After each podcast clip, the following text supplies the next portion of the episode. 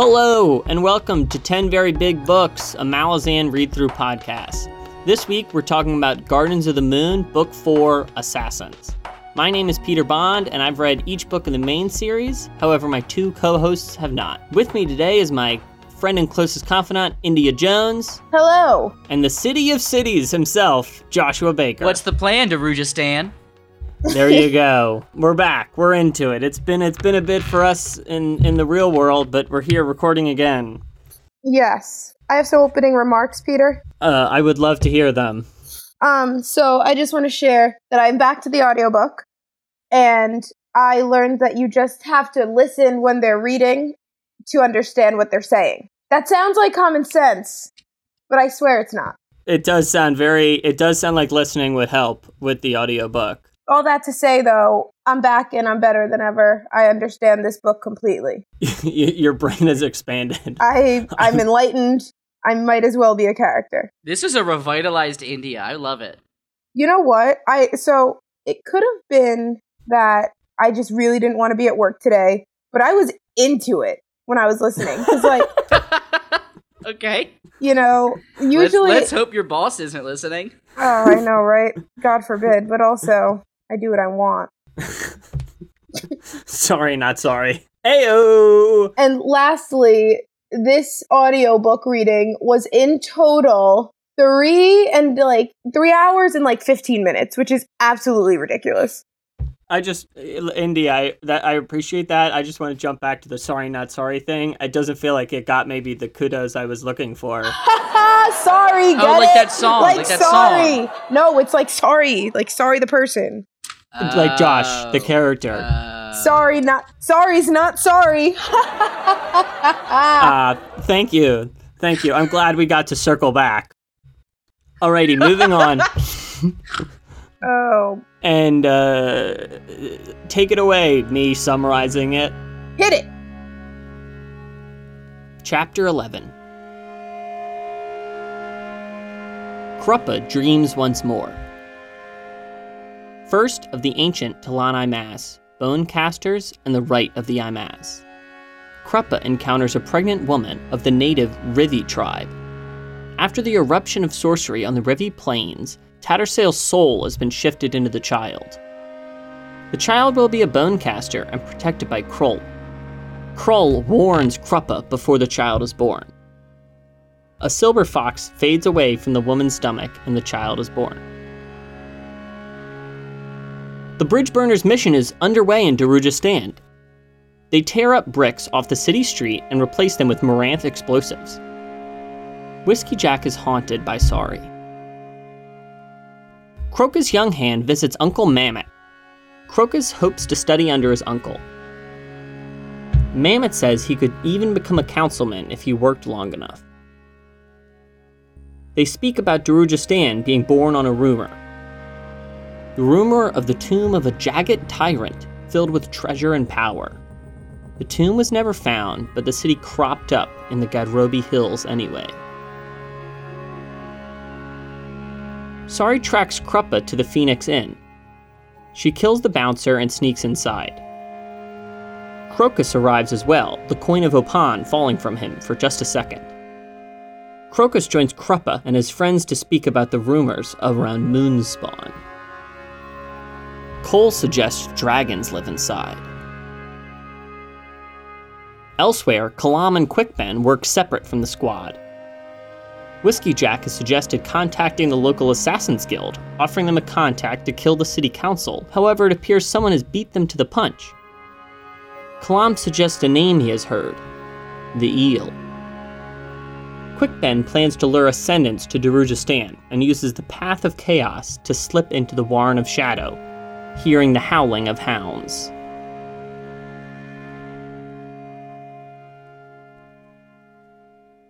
After Tattersail was engulfed in flame, Josh, you had a suspicion that maybe she was uh, less dead than it may initially appear. After seeing her fate in Kruppe's dreams, what do you think about that and uh, maybe this dream sequence in entirety? Well, uh, number one, I was right, so feel pretty feel pretty good. Feel pretty good about that. Uh, touchdown. Yeah, number two, uh, Kruppe is just the wildest, wildest fella, because he's just so the the de- the guy, the guy in the dream, not K'rul. The guy in the dream is from the Kruppe, no, the other guy. but not K'rul. Yeah, The T'lan Imass. thank you.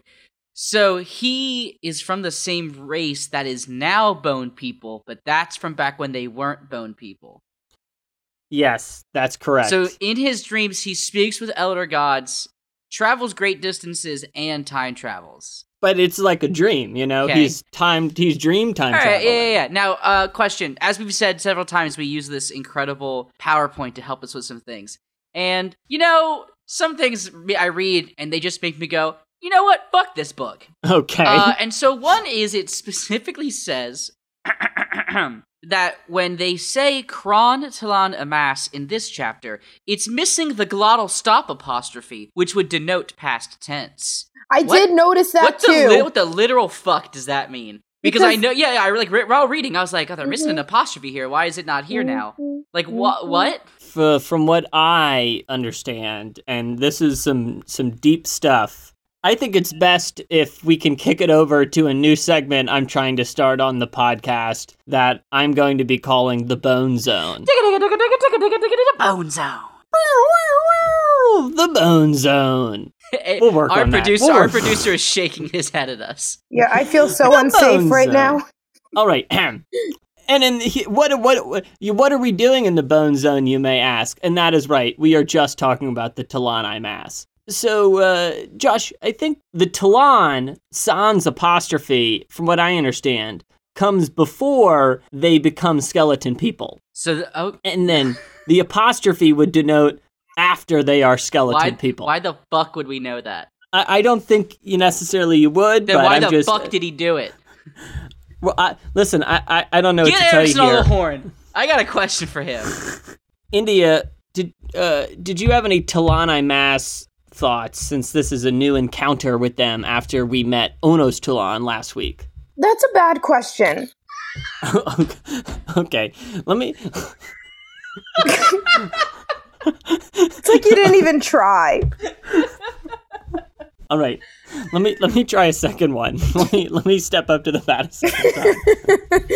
um, Kruppe sees the T'lan Imass Mm. in their ancient form and kind of learn we learn more about the hi- the ancient history of their people. How much of that did you did you jive with or was it just kind of passing stuff as you were thinking more about the Kruppa dream? Um, yeah. So my thoughts were I felt like the whole uh first like I don't know 10 minutes could have been an entire chapter. There's just so much information packed into it. There's a lot a lot of stuff going on in the dream. So I was having some trouble understanding the difference between the Talon and the prawn. Pra, pra, pra. Yeah. So see, I actually wrote down a sentence that I found to be terrifically confusing. it's uh, this is Drew. This is right at the beginning of the dream. I am Pran Chole of Cannig Tol's clan am, of, among the Kron Talan, which is you know it's it's just a tough sentence to you know I think that's that's the character's introduction and I think there's just a lot of words in there you know. So which one is the uh like the the elder god? K'rul is the elder go- god, K'rul.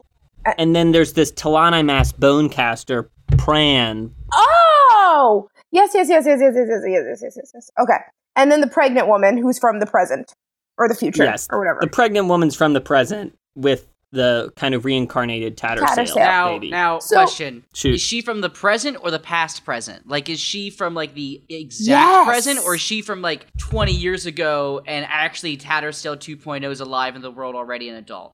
but I thought that it's 'Cause I because she can't- went I- through the Warren and then she, She- got all she's broken. from she's from the present present. Yeah, present, she- present. So there's gonna be a baby born that is Tattersail 2.0. yeah, yeah. And I think later on, maybe in chapter thirteen, we uh K'rul, the elder god K'rul, offers an update and it's like, yeah, the child's with the Rivi and growing. Okay, cool. okay, so Tattersail, she had a like a what do you call those things? A thing, uh, a spell, a curse, a thing on her that made her not die. Would she have died if she didn't have? And that's why she was like all like put back together after being torn apart. It kind of had to do with the way she died, because you'll remember that she was kind of engulfed by Tellann, which is like the Warren of the T'lan Imass. So since she was like kind of killed by that, like this T'lan Imass magic helped soul shift her, from what I understand. And why did they pick like I mean, I guess it's just a dream, so she just kind of popped in and they were like, "Oh, there's a pregnant woman and they need a body and you're right here." yep, the the native Rivi people, I guess. Okay. Yes. That was all my my thoughts on that. Kruppe's um, annoying. Hmm? That's another thing. Kruppe. I li- like when Kruppe's he like annoying. when he like he's like he, he's like really stern with someone. I think it's Tattersail, and he wants her to come on. He's like, "I'm so nice, but I could also be stern." and he like I think- pats himself on the back for that. funny as hell. I was like, "You're so annoying." But that was that. Moving on. All right, en- en- enough T'lan Imass talk. Enough Kruppe Dream talk. Uh, this is the. F- uh, we'll let us let us move on to the bridge burners and say goodbye to the Bone Zone. See you later, Bone Zone. I'm not. I'm not gonna say goodbye. Oh.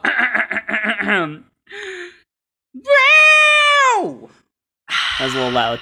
We're taking the D train to Darujhistan.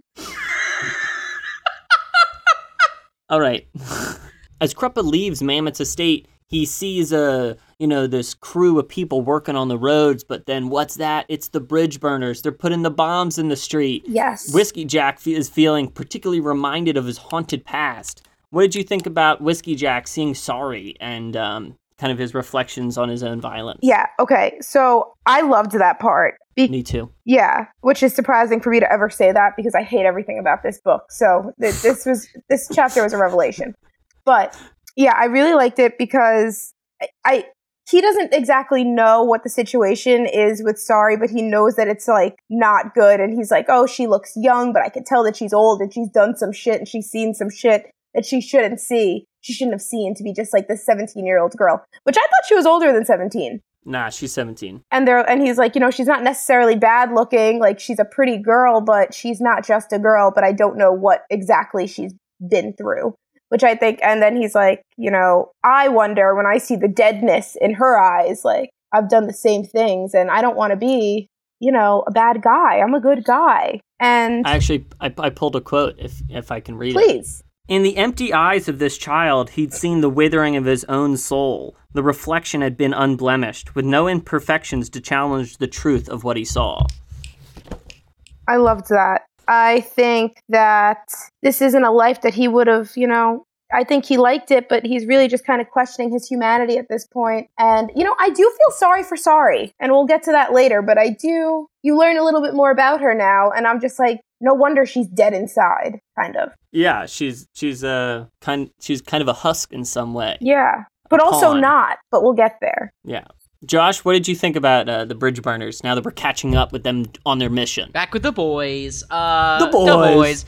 Again, every single time I'm with the bridge burners, I like them more and more. They're just like, as I've said in any other book, they would be the entire set of protagonists, and they're very, I don't know, they're as much as this part was kind of lingering on like the dark parts. Just gotta love them. Also, do do love that they're just like, yeah, definitely a road crew, super chill, important I- road stuff. Like I guess Darujhistan has lax zoning laws. that was that was my like- thought. Like this place seems like pretty like solid in terms of like how the order of it goes, but they're just like, yeah, fuck it. I guess we're tearing up the road today. No questions. I think that And no one I think the- questions it.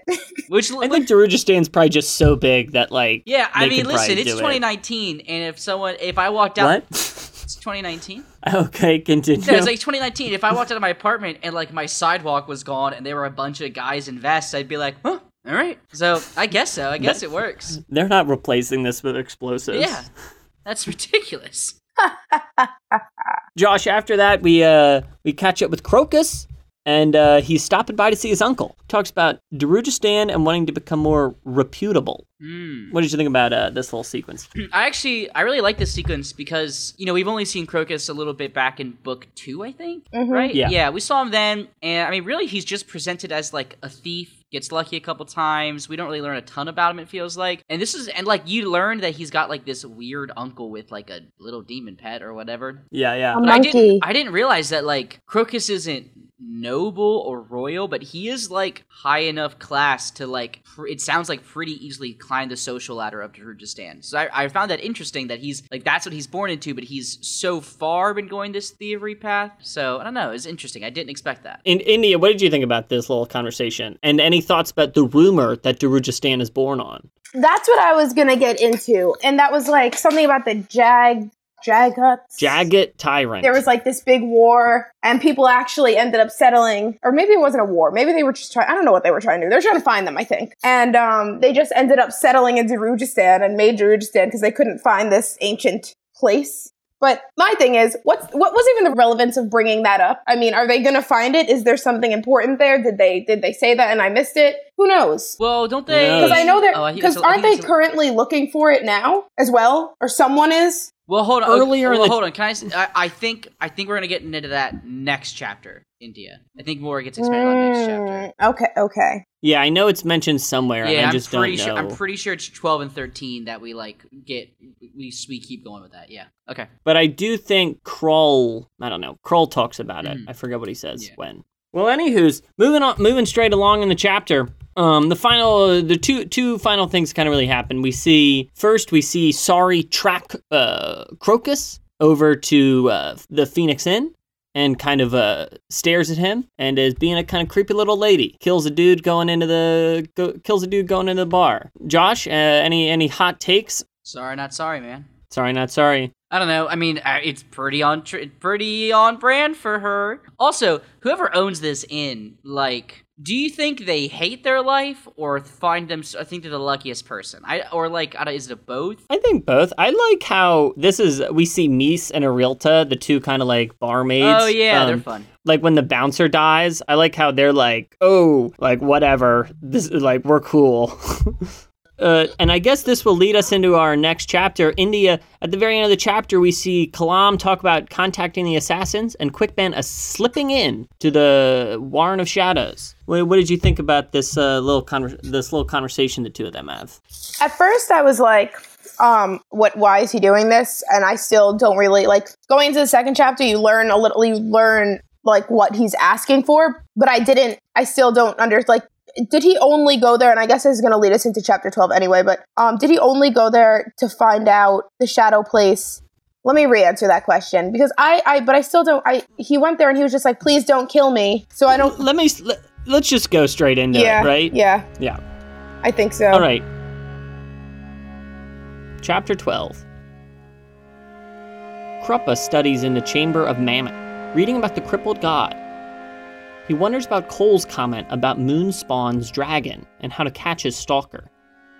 Mammot arrives and the two wonder why Crokus would want to start pursuing education. The great raven Crone tells Baruk of the mad puppet over the Rivi Plains. Baruk suspects the Malazans to be searching for the rumor of Darujhistan, the barrow of a Jaghut tyrant. Quick Ben is escorted in the Warren of Shadows by Blind and the other hounds. He proves himself to Shadow Throne by naming all of the Hounds of Shadow. He is a former acolyte of House Shadow. Shadow Throne reminds him that the price of desertion is death. However, Quick Ben strikes a deal. He blames Hairlock for the wounding of Gear and promises to provide the puppet's location if Shadow Throne absolves him. The god agrees to the deal, but realizes Quick Ben's identity just before the wizard escapes. Quick Ben returns to his body, recounting this to Kalam. Sorry appears. Kalam is unsure how they were found. Quick Ben believes she is possessed by Cotillion, assassin of High House Shadow. Sorry tells them to contact the Assassin's Guild. They should go to the Phoenix Inn. Then she leaves. Quick Ben and Kalam follow her advice and head to the Phoenix Inn. Kruppe meets with Baruk, delivering the word of the eel. Baruk questions Kruppe about the identity of Darujhistan's preeminent puppet master. Much of the city seems to answer to the eel. Resolved in protecting the coin bearer, they agree to send Crokus out of the city. At the D'Arle estate, Crokus plans to return the jewelry to Challice's chamber.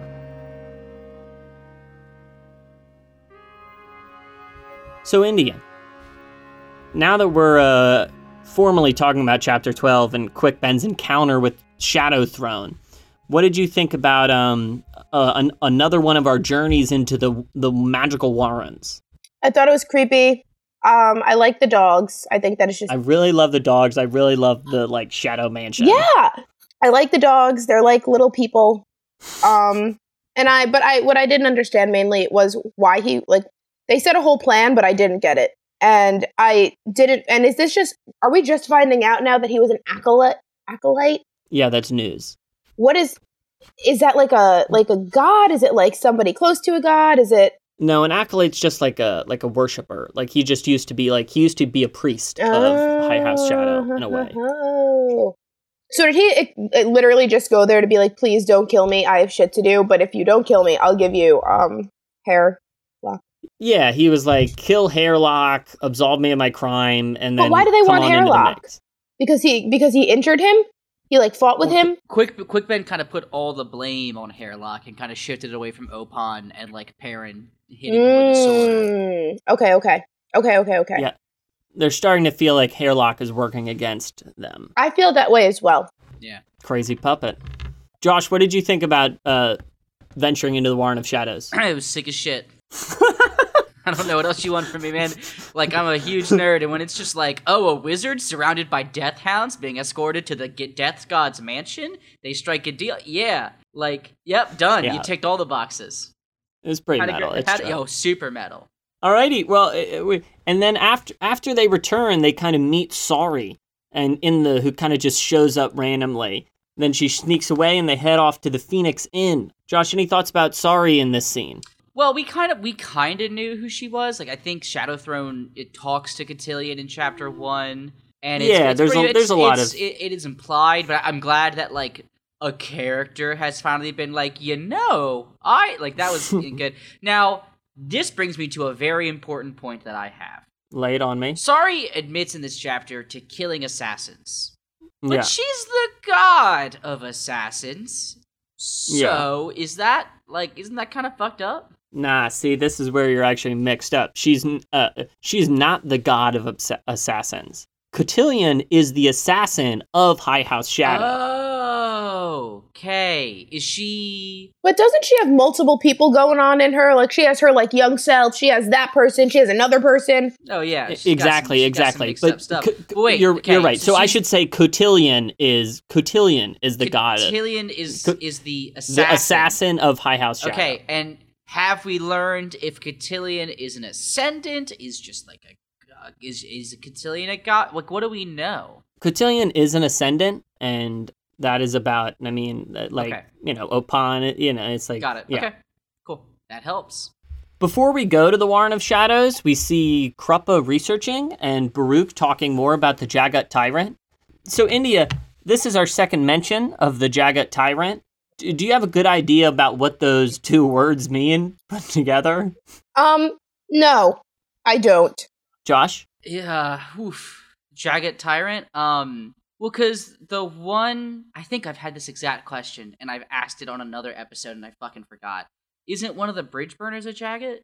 No. What? What? One of the bridge burners is a Barghast. That's okay. So are Jaggeds giants? No, they're and they're one of the four founding races of the All right. world. The, the language they used to describe Jaggeds, I like really thought they were like a giant race, and I was really confused. well, they are slightly taller than humans. Okay. I mean, that's not their defining I mean, all I've got is that there probably was a real strong Jagged. Maybe I don't know. Well, they they gotta find him. That's all I know.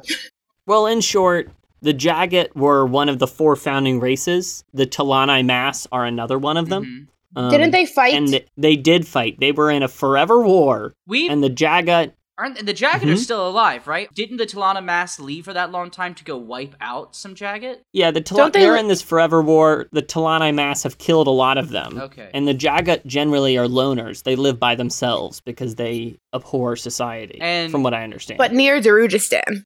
well, his t- the Jaghut tyrant's tomb was near D- Darujistan. So like Were- one Jaghut decided to be a tyrant and rule over people, oh, which is very un-Jaghut like. was there was the was Lorn attacked by Jaggeds or was she attacked by Barghast? no, Lorn was Oh, with the, I, I feel so relieved. They did talk about it. Lauren is on her way to look for the tomb of the Jagat tyrant. Yeah. That's what I meant with the two people. Yeah. Yeah. Okay. But was she? Wasn't she attacked by Jaggets?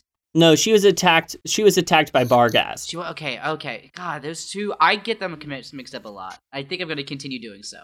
I get everything So mixed Lauren- up. Lauren is on her way to search for this this tomb of this ancient Jaghut ruler. Got it.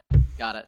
Alrighty, thank Christ. Moving on. The chapter ends with us seeing Crokus preparing to climb into Challice's room. Uh, j- before we jump into the next chapter, we uh, hear once more uh, uh, about the mysterious eel. Josh, any any eel thoughts? Two called shots. One that's vague and one that's specific. Called shot number one. We've already met the eel. Call shot number two. Kruppe is the eel. India, any called shots? Uh, th- no, no called shots. You know what? The eel is the the Jaghut. The jackpot. Holy shit. That's that's my that's what it is. You will see. All right, I'm glad we had the chance for Josh to call these shots. Um, anyway, upward and inward, Crokus climbs into Challice's room for chapter 13. Chapter 13. Quick Ben and Kalam arrive to the Phoenix Inn, spotting the assassin Rallick Nom. Quickben casts two spells on Kalam and track Rallick. Rallick meets his handler Ocelot at the harbor, certain he is being followed. Twelve assassins descend from the sky. Two ambush Kalam and Quick. A fight ensues. Quick escapes and Kalam loses track of Rallick Nom. Rallick and Ocelot hide, but are attacked by the assassins as well.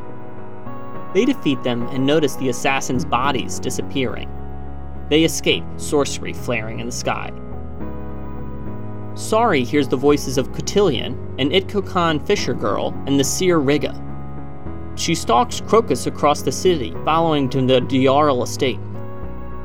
She kills a guard and watches him break in. Inside the estate, Crokus returns to Challice's chamber. Challice wakes and tells him where to return the jewelry. Crokus introduces himself and tells her one day he'll be a proper, formal suitor. Challice tells him that the guards are coming. He leaves, but not before seeing Sorry.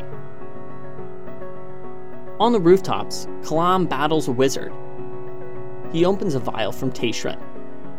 The High Wizard has imprisoned demons within, and Quick Ben frees one. The demon attacks the assassins, who are revealed to be Tiste Andii. Rallick thinks of the Assassin's Guild. His ambition is to climb in it and meet its leader, Thorcan. He meets with Crokus and warns him about the ambush from the sky. Murillio joins them, saying they're going to head out of the city on Baruk's order. Rallick plans to stay. Anomander Rake has dispatched the demon and observes the casualties of the Tiste Andii's ambush. Quick Ben and Kalam meet up with the bridge burners who have finished planning the munitions. They surmise that the Tiste Andii are the ones killing Darujhistan's assassins, and Whiskey Jack considers how else they could eliminate the city council. Sorry follows Crokus, seeing his protectors, Coll and Murillio, and watches Kruppe escort them out of the city. She follows. Anomander Rake returns to speak with High Alchemist Baruk. The Tiste Andii have been killing the assassins to prevent the Malazans from using them. Baruk chafes at not being informed. Anomander Rake's sword groans with the sounds of chains. Kruppe speaks with the elder god K'rul in his dreams. K'rul says that the child Tattersail grows quickly. Caladan Brood and his Rivi Protector. Through the deck of dragons, Kruppe sees the Knight of High House Darkness. Hearing the sound of chains, the Knight is allied with Baruk and the mages of Darujhistan, wielding Dragnipur. K'rul warns him of elder magic brewing within the Gadrobi Hills.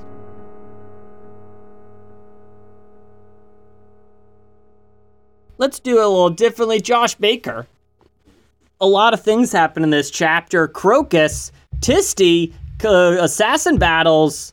Why don't why don't you why don't you pick one thing? Take us there. Take us take us there, my man. Hmm.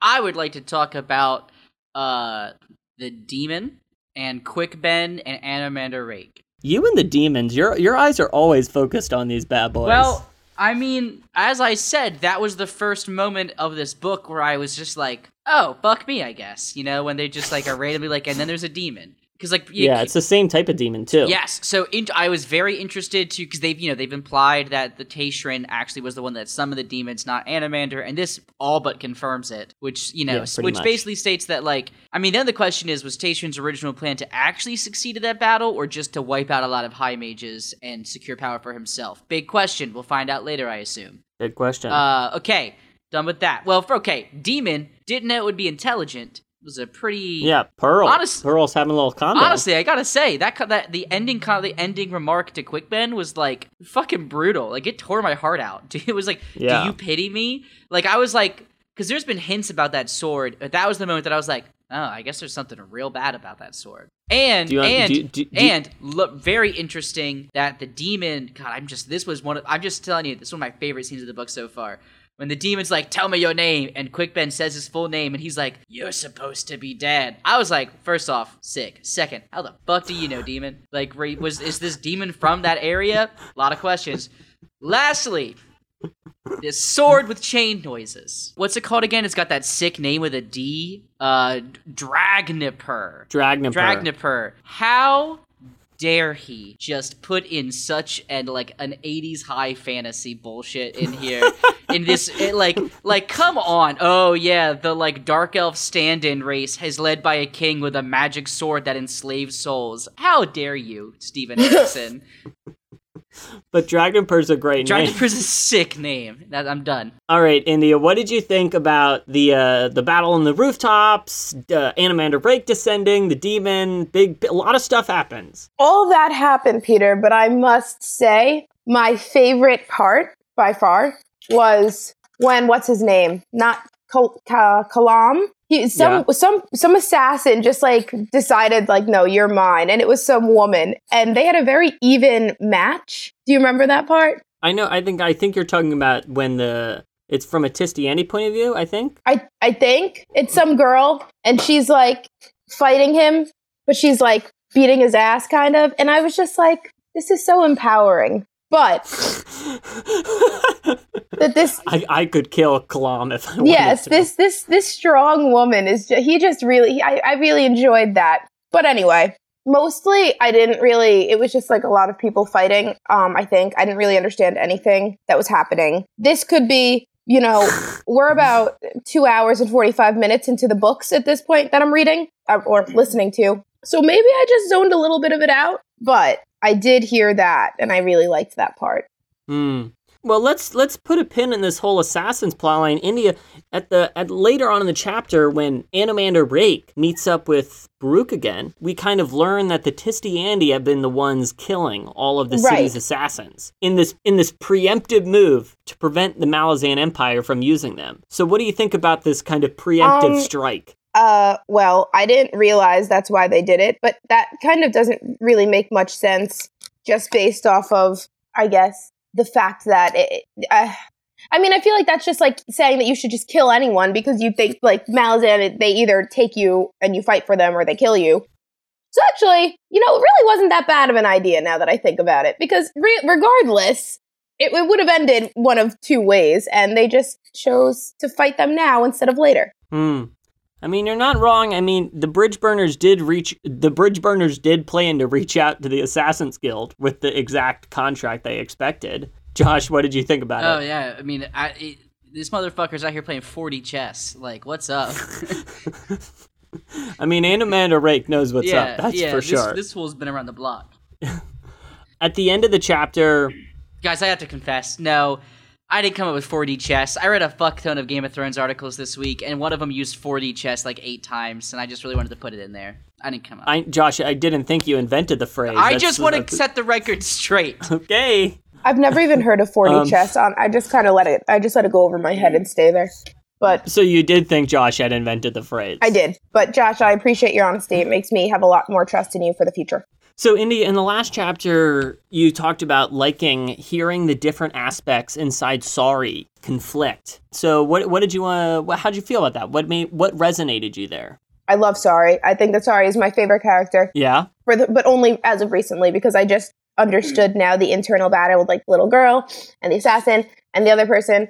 And it's like for a brief second, whoever is in, in control, which I think is the assassin person. Yeah, the the patron of the Uh, yeah, Yeah. cotillion. Uh, They lost control a little bit of sorry. And it makes me wonder if like if this internal battle is also going to be um, an important part of the story going forward, like where she maybe finds herself at some point, or there's some kind of I don't know, I don't know. Sorry, Mhm. I'm, I'm not writing her off. Yeah, she, eh, eh, India is starting to get invested in this specific character. I really like Sorry. I think she's going to turn good at some point. Honestly, Josh, any sorry thoughts? Oh, God, I just want to say sorry, not sorry. Um, I don't know. She's like, I mean, sh- I find her really interesting because, like, I don't understand her motivations in the slightest. I cannot fa- like, like I guess Me- she's there to, I don't know, to s- to ruin the Malazan Empire. Like, I don't know what her large motivations are. I kind of see her short term ones, but even she's kind of conflicted with it. I don't know. I find her really interesting. Also, cannot wait to see uh, when her entire psyche breaks down as her multiple personalities fight for control. I so agree. Who's going to win? In that last chapter, like they said, like a little kid cried out, and I felt so bad. Like quietly though, like you couldn't really hear it, and it's like, huh, they're coming. They are coming out to play. Her name is Sybil. Not sorry. That's a reference from a girl with multiple personalities. It's a movie. It's really good. Um, but yeah, I'm, I'm, I'm glad. I'm glad you footnoted the reference. yeah, no problem. Just in case, check it out. And then she's stalking Crokus to the D'Arle estate, and he returns and puts the jewelry and kind of has a has a has his second encounter with this noble woman. Josh, what do you think about Crokus's shots with seducing young Challice D'Arle? oh, ah, C- Crokus is. uh Listen, he's bold. I'll give him that. It's a bold strategy. It's He's putting himself out he's there. He's really putting himself. He you really can't. is. You, you can't fault the kid for trying. You can fault him for stealing all of her shit and then trying to put it back in the middle of the night, which is Well, that's okay. That he put it back. all right, here's an alternative plan. He shows up during the day, claims to have found someone trying to fence these goods, purchased them back, seeing the D'Arle Estate's brand on them. What's that? He's a hero. I just thought of that right this moment. But didn't Challice Oh, already see done. him when he stole No, it? Like that he plan saw doesn't- her. She never opened her eyes. Oh, I think I think you're right. I think you're Yeah. right. So that's my plan. Uh, however, I do love his boldness of being like, I'm gonna come here suiting you, and you're gonna know that I'm a fucking thief, and you're gonna love it. India, what do you think about his shot? I think that him and Sorry are gonna end up together. That's- Shipping. You But- ship and- sorry so hard. I do. And I also think it's worth mentioning um, when Sorry was like following him around, it just, for me, that doesn't really like align with what she's been doing, like following a young man around. I know he's the, the coin person or whatever. The coin But- bearer. The coin bearer. Yeah. Oh, yes. I was close. Um, I, I think that we completely, I'm just so obsessed with her.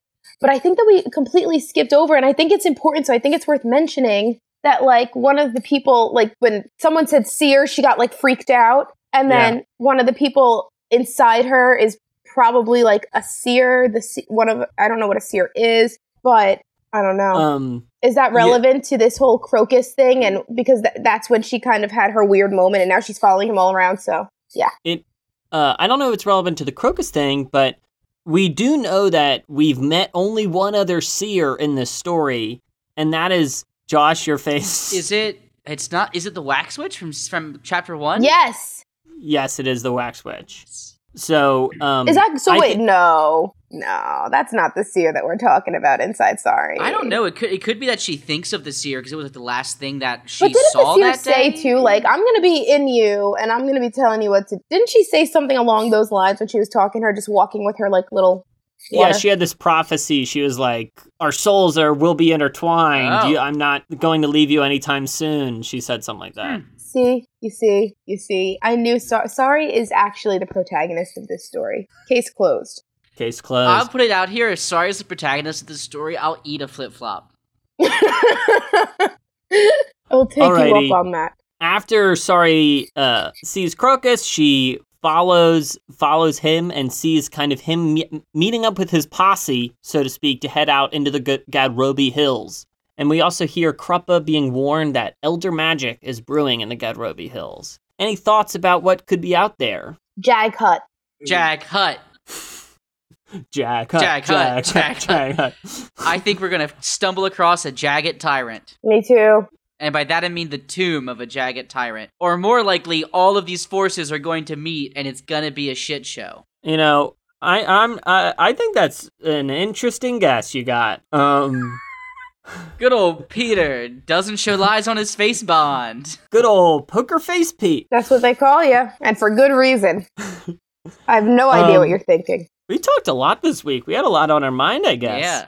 But it's also 7:30. Yeah, it's not as late as we usually record. We got I'm all so this- we all proud. wait, is this seventh? Oh my god, we did it. I also think it has a lot to do with like a, a lot of a lot happened in this in these three chapters. it was yeah. I think it's- insane. I remember. I, I remember think- reading chapter three specifically, thi- or no, chapter eleven. I remember reading it specifically, thinking, "Be like, fuck, this is going to be annoying to talk about." There are so many things happening. They're all over the place. That was me in the beginning, like chapter 11. eh, Like I said, in the first 10 minutes, I was like, okay, well, we could talk about this for 15 minutes. hmm So I'm like, I think that Peter, I want to kudos to you for doing like a really good job leading these discussions because you could go on forever. This is welcome oh, to our I'm glad to get kudos welcome, on welcome air. to our new segment, the Kudos Corner. Kudos corner, and Um, Josh, kudos to you for always knowing what to say. Oh, shucks. Okay, now for me, both of you. Okay, kudos. kudos to India for Um, coming up with the best segment on the show. Wow, the Bone Zone's taking a hit on its first episode already from in rank number two. I just really liked, you know, I think I, I loved reading these three chapters. They're a blast. The most fun I've had this far re- reading the book. And I think it has a lot to do with, like, you know, it's like the character, all the characters are in the same room. I mean, not all of them literally, but it's like all the plot lines, it's like the starting of them being woven together. You know, we're all in the city. We're all dealing with the same problems. We're you know? all in to stay together. Yeah, I got you. yeah just just like that so it was just you know it's exciting to have everyone there um so i i really got a kick out of these three chapters I also think it's becoming easier to read. Like, well, mm, I shouldn't say easier to read, but um, because it's you not. heard it here first it's easy for india to No, read the book No, no, no. It's the worst book I've ever read in my life. However, however um, now that all the characters are defined, even though sometimes I still confuse them, it's easier to understand who they are as char- like and why what they're saying and why they're saying it and how they speak. I think it's becoming more I'll not say, I'll easy. say I'll say this, India. Speaking of which, I'm looking in the Dramatis Personae. Not a ton of names left that we haven't gotten to. yeah you've you've certainly met every major character there's this thing though that i, I it is a pet peeve of mine that erickson does where like they'll meet you know like dubo on the street and i'll be like oh hey dubo and then they'll move on. And dubo will be in like two sentences and he'll get to be in the dramatis personae. So then you look at it and you're like man there's 600 characters and it's like no there's like there's a lot of very minor characters sometimes m- mentioned. I also, since we're talking about things that we hate, um, well no no no no no no no no no no. Oh, oh, well, no please go ahead. I was just I hate that people have multiple names. That really that steams me. That is the worst. that steams you Who has multiple names? Well, they have like multiple, like they'll have like a first name type thing, and then they'll be like, "Oh, he's the something," like the coin, the coin bearer. but his Oh, name is also yeah, yeah, yeah. so like I somebody gotcha. will refer There's a lot to of him. titles. Lorn people and the use. adjunct. Yeah, exactly. Dujek exactly. the High Fist. Yeah, yeah, yeah. So they'll and then they'll call them by like one name or the other. But I'm not. How am I supposed to remember? Like uh, you just said, Lorn and the adjunct, and I didn't even remember that she was the adjunct. But now I'm like, oh yeah, she was pretty badass. That adjunct. Yeah. she's a strong independent woman That's right. She don't need no man. Before I ask for any predictions, because we're about halfway through the book now, I did want to read my favorite Kruppe quote from this week, and it is uh, when he is reading about the crippled god, he feels like the passage is too verbose and stands up and says, "Brevity." Kruppe prays for brevity, which I think is a deeply ironic Yeah. line. So I, I don't get really- it. Kruppe likes Kruppe is not a brief man, in my opinion, Oh no, no, all of his parts feel like they go on for days. Especially his dreams. Especially his dreams. His dreams take up like a whole half of the the first book. Not really, but you know, you know what I'm saying. Alrighty, let's wrap this bad boy. Let's wrap Um, it. As always, we're 10 Very Big Books on Twitter and at Gmail. If you like our podcast, uh, let someone know, subscribe, tell a friend about it. Let us know what you think about the show or the book. We'd love to hear. And before we go, as always, uh, we've we've had a few called shots this week. But India, do you want to hazard a prediction for what's going to happen in the Gadrobi Hills? In the Garobi Hills, we are going to find the ongoing battle between the Takhamiman and the Jaghuts. and we are going to actually have a victory. Josh? I seriously hope that the trio from Darujhistan links up with Lorn and Tool, but they don't know they're enemies, and there's like a sweet chapter of them chilling, and then like the end of this book is them realizing. I'd be pretty hyped. Hmm. That's a really good one. I've read a lot of fantasy. well, I guess we'll have to see what happens. I'm feeling Uh, mine's going to be the one, though, guys. Um, as always, thanks for listening. See you soon. See you soon. Bye. Uh, so see you soon, Gardens of the Moon.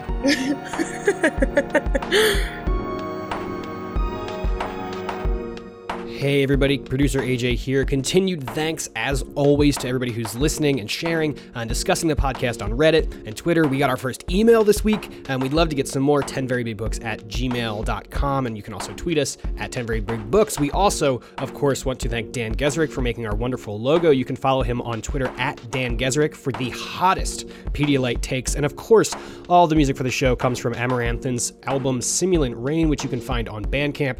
Links to their pages will be in the show notes, and 10 Very Big Books will be back in two weeks on July 5th as our heroes make their way to the Gadrobi Hills. Thanks so much for listening.